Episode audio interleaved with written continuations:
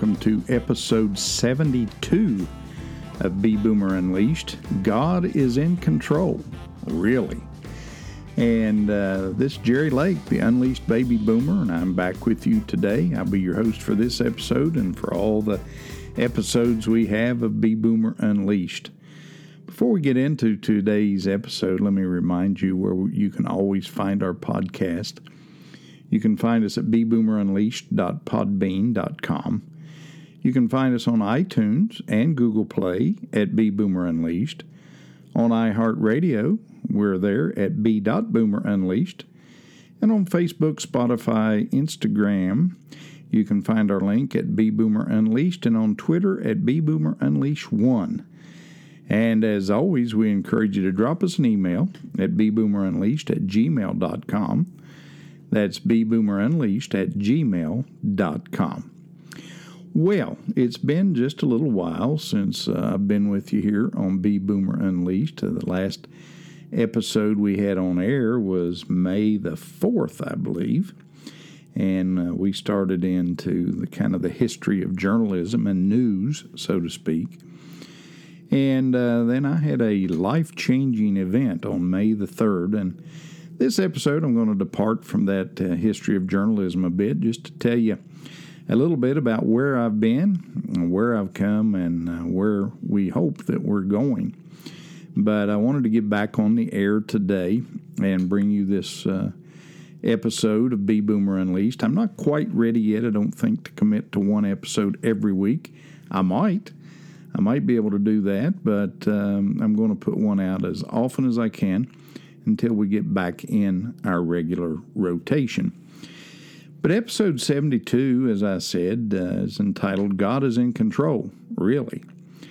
And um, May 3rd, 2020, I had uh, quite an experience.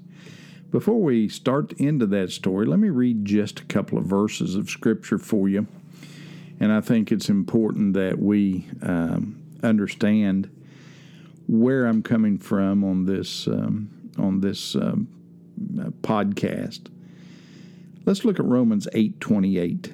That's in the King James version, which is my favorite. I know a lot of you read other versions, and that's okay. But the KJV happens to be my favorite. And Romans 8:28 says, "And we know that all things work together for good to them that love God, to them who are the called according to his purpose." Now, a lot of people like to stop with, we know all things work together for good. Well, that's, you know, you can't stop there. Works together for good to them that love God. Those Christians, those who have received Jesus as their personal Savior, works together for good to them. And we, you know, we say, well, you know, everything's not good. Well, no, everything's not good, but it works together for good there will be some good thing come out of it. Then I want you to look, take a look at Proverbs 3, 5, and 6 in the King James Version. Proverbs 3, 5, and 6. It says, Trust in the Lord with all thine heart, and lean not unto thine own understanding. In all thy ways acknowledge him, and he shall direct thy paths. So we're to trust in God. We're to trust in the Lord with all our heart we're not to lean to our own understanding. You know, if we tried to understand everything that was going on in this day and time, we'd be silly in just a little bit. You know, you'd never know who to believe. This COVID 19 thing, you know, uh, does a mask help? Does a mask not help? Does a quarantine help? Does a quarantine not help? Should we be quarantined? Should we not be quarantined? Everybody has a different story about it. But uh, you know what? God was not surprised when this pandemic occurred. You know, it didn't just take him by surprise. And I think that he has allowed us to use this, knowing that all things, even a pandemic, works together for good to them that love God. Well, let's go to May 3rd, kind of let you know where I've been since May 3rd. Uh, at our church, Elmwood Missionary Baptist Church, we've been live streaming uh, Sunday school, morning worship, evening worship, Wednesday night, and on a daily basis, we've been doing a Bible reading live on Facebook, one chapter a day. And we'd been doing that since the pandemic basically started. Well, I do the Sunday school class, and our pastor does the morning worship, evening worship, Wednesday evening, and I had been doing the daily Bible reading. Well, Sunday, May the 3rd, was a day like typically any other Sunday. I went to church and I live streamed my Sunday school class and um, put that lesson, posted that online, shared it online for others to see or listen to. Then we went over to the auditorium and we live streamed the pastor doing the Sunday morning message. Well, we came home, like I say, typical Sunday, and uh, I think we had Chinese carryout that day. It's the first day that uh, our favorite Chinese restaurant was open back up, and we had carryout, and it was very good. And um, I took a little nap on the easy chair that afternoon. And then, as part of the live streaming team, I went to church on Sunday evening uh, to help with the live streaming. So, in the midst of the live streaming, um, about 20 minutes into it, I felt really, really, really lightheaded. I mean, it was almost like I had an out of body experience. I mean, I just zoned out.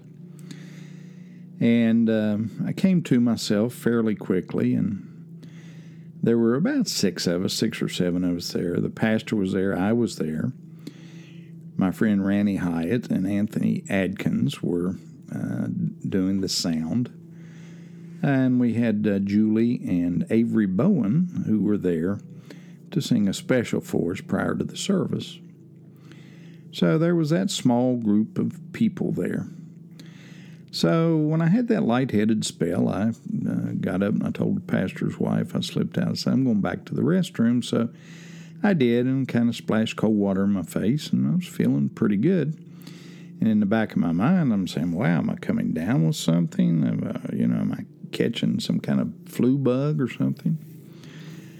So I went back in to the church service, and about 10 minutes later, I swooned again.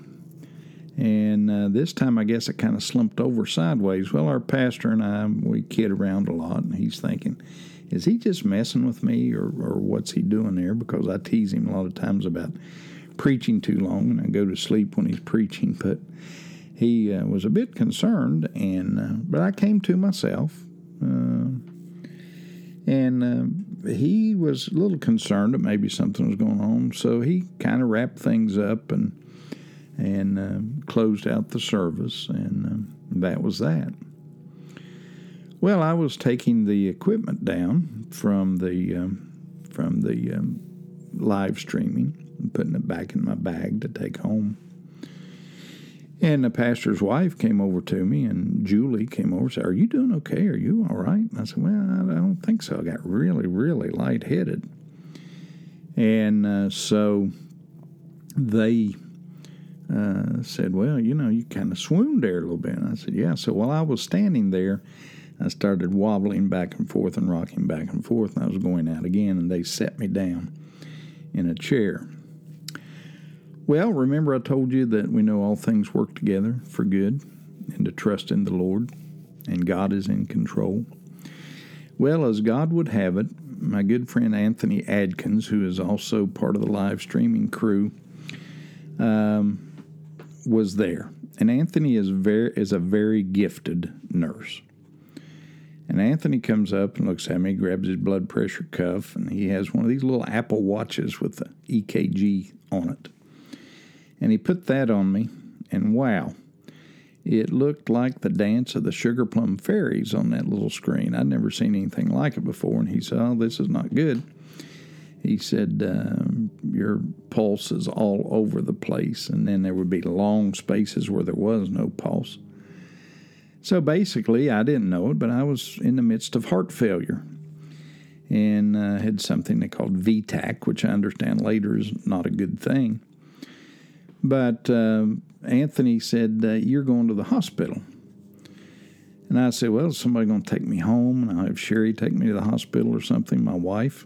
And he said, uh, No, uh, you're going in an ambulance. So I um, um, re, uh, I reluctantly agreed, but I knew Anthony thought it was serious, so I said, "Well, I better uh, go in an ambulance." So they called an ambulance and they took me down. They hooked me up to an EKG in the ambulance, and the, and the young man who was tending to me, he uh, said, well, you know, I could tell he was concerned. And I said, well, have you ever seen anything any worse? And he said, well, I've seen some bad ones. So he wasn't going to say one way or the other. So they took me to St. Mary's Regional Medical Center. And I can't say enough good things about the care that I got there at St. Mary's. Just excellent care I got. So I got into the emergency room and they uh, worked on getting my pulse regulated with some medications and and um, the uh, young ER doc said, um, "Who's your cardiologist?" And I said, "I don't have a cardiologist." And uh, I said, "I've never needed one." He said, "You've never had any problems like this before?" And I said, "No, I haven't uh, had any problems like that before." So uh, he said, Well, uh, who do you want? Well, I didn't know who to tell him. So turns out God's in control once again, and they picked probably the best team that I could have had for that. I had uh, uh Dr. El Hamdani was the cardiologist, Dr. Chowdhury was the uh, heart surgeon, and Dr. Berryun is the heart electrician. There's a big long name for that, but anyway tremendous team of doctors. So I made it through the night and I went uh, to um, the cath lab the next morning where I received excellent care from some wonderful nurses there. And uh, they sent me in for the heart cath, and Dr. El Hamdani was in charge of that. And after it was finished, he came to me and he says, Well, not such good news. And I said, Well, okay. And I, I like a doctor who will shoot straight from the hip with you he said uh, putting a stent in or whatever is, is not going to help you at all. He said we need to have open heart bypass surgery. So I said, well, okay. So uh, they put me in a room, and uh, that evening, Dr. Chowdhury came by, the surgeon and he said, Well, Mr. Lake, he said, uh, we're going to be doing surgery on you tomorrow, but the echocardiogram also shows a lessening in the size of your aortic valve. So he said, I think we need to do an aortic valve replacement while we're in there. I said, Well, that, that's fine. And uh, he said, You've got your choice of a mechanical valve or an animal tissue valve, which basically is a valve out of a pig. And uh, he said the difference in the two is, he said, uh, the um, mechanical valve will basically last forever. But uh, he said uh, you'll have to be on Coumadin the rest of your life. And some people can hear it clicking in their head. And I said, Well, I don't think I'm interested in that. So we opted the, for the animal valve. But I asked him, I said, Well, Doc, I said, let me ask you this. I said, If I go with that animal valve, will it make me feel guilty about eating bacon? And he said, Probably not. But just remember that as you eat that bacon, the um, relative of that bacon may have been the donor uh, of your heart valve. So I told him, I said, Well, I'm going to pray that the whole surgical team uh, brings their A game tomorrow, and I think I'll be in good hands. And he pointed heavenward and he said, You're in good hands. So the next morning, they scheduled me for that surgery. And I went into the surgery, probably expecting three bypasses. And uh, so when I went into, um, came out of surgery, I found out that I had four bypasses. The Widowmaker artery was 100% blocked. I had others that were 80, 85% blocked. Um, I had an aortic valve replacement. And while they were in there, they found an aneurysm on my left ventricle, and they repaired that while they were there. So I got the full meal deal while I was there. Well, when I opened one eye in the recovery room, the open heart recovery room, where I also met some wonderful people who took wonderful care of me. I uh, opened one eye and saw the tube going down my throat, and I said, Well, self, this is not heaven. So evidently I survived the surgery. So I decided from that point that every day that God gave me, I would appreciate it and I would rejoice in that day and that I would use that day for anything that I could that was of a positive nature that would glorify God and help my fellow man. Um, experience like this kind of changes your outlook on things. You know, a lot of times we people, and even we Christian people, we think we're in control you know, I'm a boss at work, you might say. I control the people. You know, we're in control. The government, they think they're in control. We think we're in control over our finances. We think we're in control of our families. We think we're in control of life. You know, we've got a good job, we're making good money. We're in control. But, folks, let me tell you, on May the 3rd, 2020, I found out who was in control for sure. Now, I was saved on June 10th, 1962, and I've tried to serve God uh, to the best of my ability since I was saved way back when I was not quite 12 years old. But there are times in my life when I forgot who was in control. Um, and, and it shouldn't be that way. It shouldn't be that way. We should remember that God is in control of everything. Just like this pandemic I was talking about, that didn't come as a surprise to God. That didn't just creep up on him and he said, Oh my, we're having a pandemic. Oh, I'm so scared. No. God's in control. He's in control of every aspect of our life. And our lives are in the palm of His hand. And the only thing that I can figure out, because any one of the things, the widowmaker, the aneurysm, the aortic valve, any one of those things could have taken my life. And I had the trifecta. I had three. I had four bypasses, an aortic valve replacement, and an aneurysm. So the only thing I can figure out, folks, is that God is not quite finished with me yet. I don't know what He has in store for me, but uh, I know that He's not finished with me yet. I've got a book I'm going to write by the title, Totally Out of Control. And I hope to finish that in a few months. And maybe somebody will publish it, but the premise of the book is just what I'm talking about here. We think we're in control, but we're not. And I'll be giving examples of that in the book. But God's not quite finished with me yet. So I came through the surgery. I was in the hospital a total, I think, of eight days. And I came home the sixth day after this mammoth surgery, and the doctors were just amazed. But you know what? I had hundreds and probably thousands of people petitioning God on my behalf and saying, you know, God, help this guy. Help him, uh, Lord, uh, come through this.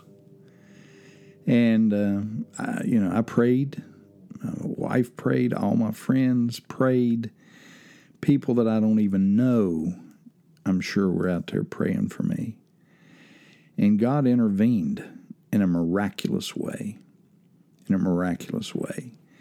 And we've seen God do that time and time again not just for me, but for other folks. And God is interested in us. And if He had been finished with me, I would be in heaven right now. I would have gone home to be with the Lord on May 3rd, 2020. But He's not quite finished with me yet. If I live till July the 9th, I'll be 70 years old. And whatever time He gives me, I want to serve Him. That's what I want to do. But I came home. I've been behaving myself at home. Probably the worst part is these pantyhose I have to wear, these compression stockings. But I was glad when I went to the doctor Thursday and he said I probably had to wear them about one more week. So another week and I will burn these things. I don't like these at all. But they have to wear, you have to wear them to keep from having blood clots. You know, they strip veins out of my leg to uh, work with the uh, uh, heart bypass. So when I went to the doctor last Thursday, he said everything looked great. He said your vital signs are wonderful. He said the only thing I see is you're retaining just a little bit of fluid in your legs and and uh, in your left lung. So he said uh, we're going to uh, double up your diuretic, your water pill, your fluid pill, and uh, hopefully we'll be able to get that fluid off of you that way. And if not, then uh, when you come back in two weeks for an x ray, and if you still have any fluid on the lung, then we can go in and we can drain that off. And uh, but he said hopefully this medicine will take care of it. So I've been doing exactly what the doctor told me. Um, I've been taking, I've doubled up on those pills, and I am going to the bathroom quite often, uh, which is good for my exercise program too. I'm scheduled to start cardio rehab on June the 18th, where they will monitor me under stressful conditions, uh, treadmill and rowing machines and bicycles, and they'll monitor me and try to build my heart back up. I'm doing laps around the house now, trying to walk uh, two or three times a day. Uh, came upstairs. The B Boomer Unleashed studio is upstairs, and I came up the flight of stairs today for the first time. I asked the doctor Thursday, I said, When can I climb steps again? And he said, Whenever you feel like it. So I felt like it. So I came up today and I decided to give you an update here on old B Boomer Unleashed, the Unleashed Baby Boomer, Jerry Lake. Uh, I tell you, folks, uh, I'm just thankful to be alive. I'm thankful that God is not finished with me yet. I want to relish each day. I encourage you to do the same thing. Uh, it's been uh, just a, a, wonderful experience, as Romans eight twenty eight says. All things, all things work together for good to them that love God, to them who are the called according to His purpose. And then in Proverbs three five and six, we're compelled to trust in the Lord with all our hearts. Lean not to our own understanding, in all thy ways acknowledge Him, and He shall direct thy paths. Well, I don't know about you folks, but that's what I plan to do for the days that I have left. And, uh, you know, we are living in perilous times, folks. Look around. Our economy is fragile. Uh, you know, the ecosystem, you know, we're just living in perilous times. But Jesus, and he, he's not surprised by that. And he will get us through that like he has for so, so many years. So just put your trust in Him, folks. Well, next week, in our next episode, maybe not next week, but hopefully, but in our next episode, we'll pick up where we left off in episode 71, and we'll be talking about what makes a good news story and how journalists are supposed to determine, you know, really what is news and what isn't. A little later, after that, I'll be working with a gentleman by the name of Rick Parsley to bring you a bit of history about WSAZ TV here in Huntington. Rick reached out following my last podcast, and he and I will be in contact soon to plan out what we feel will be an interesting history of one of the oldest TV stations, not just in West Virginia, but in the country. And uh, I hope you've gleaned just a little bit from this bit of reminiscing from B Boomer here today. I, I've enjoyed sharing that with you. Boy, I've missed being with you folks. Uh, if you would like to join us every morning for the uh, daily Bible reading, we're on Facebook at Elmwood Baptist Church at 8 o'clock every morning. If you don't have a church to go to, tune in Elmwood Baptist Church. We have a live stream at uh, 9.30 for Sunday school and at 11 for morning worship, and at 7 for evening worship, and 7 for Wednesday p.m. worship. So, uh, wow, it's been great to be with you again. Uh, you just don't understand how great it is to be with you again. I want to thank you for joining us for this episode of B Boomer Unleashed. We look forward to being with you again soon, but until then, have a great week and may God bless each and every one of you. Goodbye.